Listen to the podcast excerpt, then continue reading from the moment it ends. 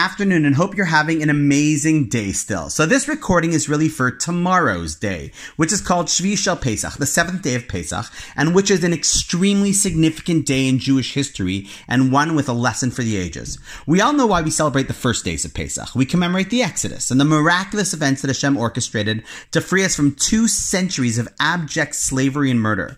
That event was the focus of our Seder's. It's mentioned in Kiddush each week, in Shema every day, and is one of the six things that a Jew has an obligation to remember every single day. It was a big deal, and it still is.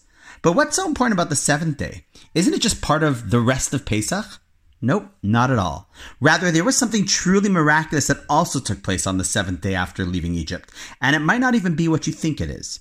As the Jews were freed and were able to march out of Egypt, liberated, everything seemed amazing. A new dawn had risen, and they were understandably euphoric. That is, until they looked behind them and saw the entire Egyptian army chasing after them. Paro had not given up and had come back at the Jews with a vengeance. Quickly approaching, the nation had no means of defense and were boxed in by the shores of the Yamsuf with nowhere to turn. And then this is when something miraculous happened, which sealed the deal and solidified our freedom. Do you know what it was?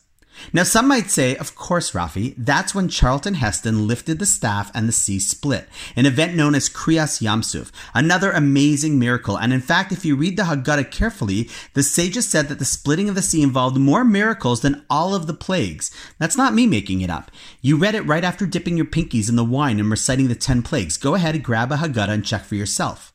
That was the nail in the coffin that decimated the Egyptian people for good and set us down as completely free people on the other side of the shore.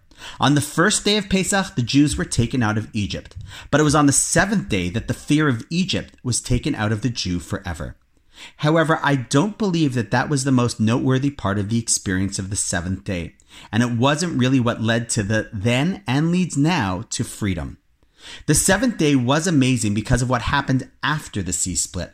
The Torah there has a very interesting line. Vayaminu b'Hashem uv'Moshe avdo.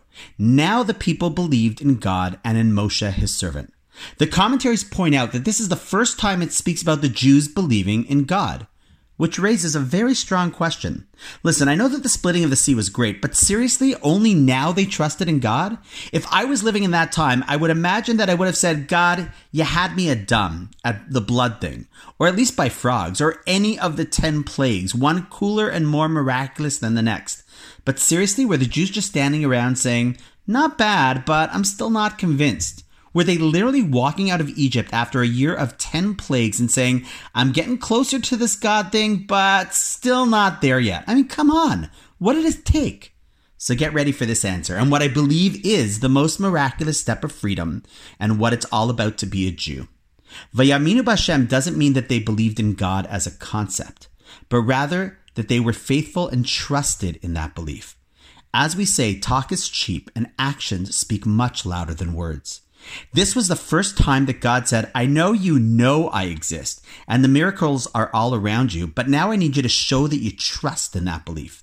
The real freedom you will experience as Jewish people is not in the faith in God, but the ability to trust Him and follow His lead. That will enable you as the Jewish people to overcome literally any hurdle, to be free not just from slavery, but any limitation that would exist for a normal nation or a person. It will make you part of an eternal and immortal people. Up until the splitting of the sea, the Jews just sat back and God said, Don't worry, I'll run the show. It was miraculous, really cool. And then they saw some amazing things. But you can only gauge if a person is a true believer if they're willing to act according to that which they know. That is why when it came to the sea, the movie's actually wrong. Moshe, or Charlton, didn't split the sea. The Midrash teaches us that God said, Don't pray to me or ask me to save you. I'm asking you to show me that you trust me and just start walking into the water.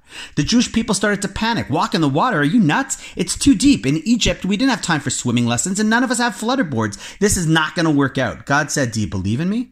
They said, Sure. Do you trust me? They said, Of course.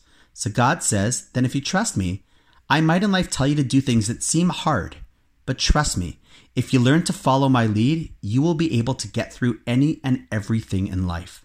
The moment that the Jewish people took action and believed and followed Hashem, that is when the sea split. That is when they showed, yeah, we really do believe. That is when they achieved freedom from any challenge that they will face. And that is when they taught us, for generations, that belief is a verb.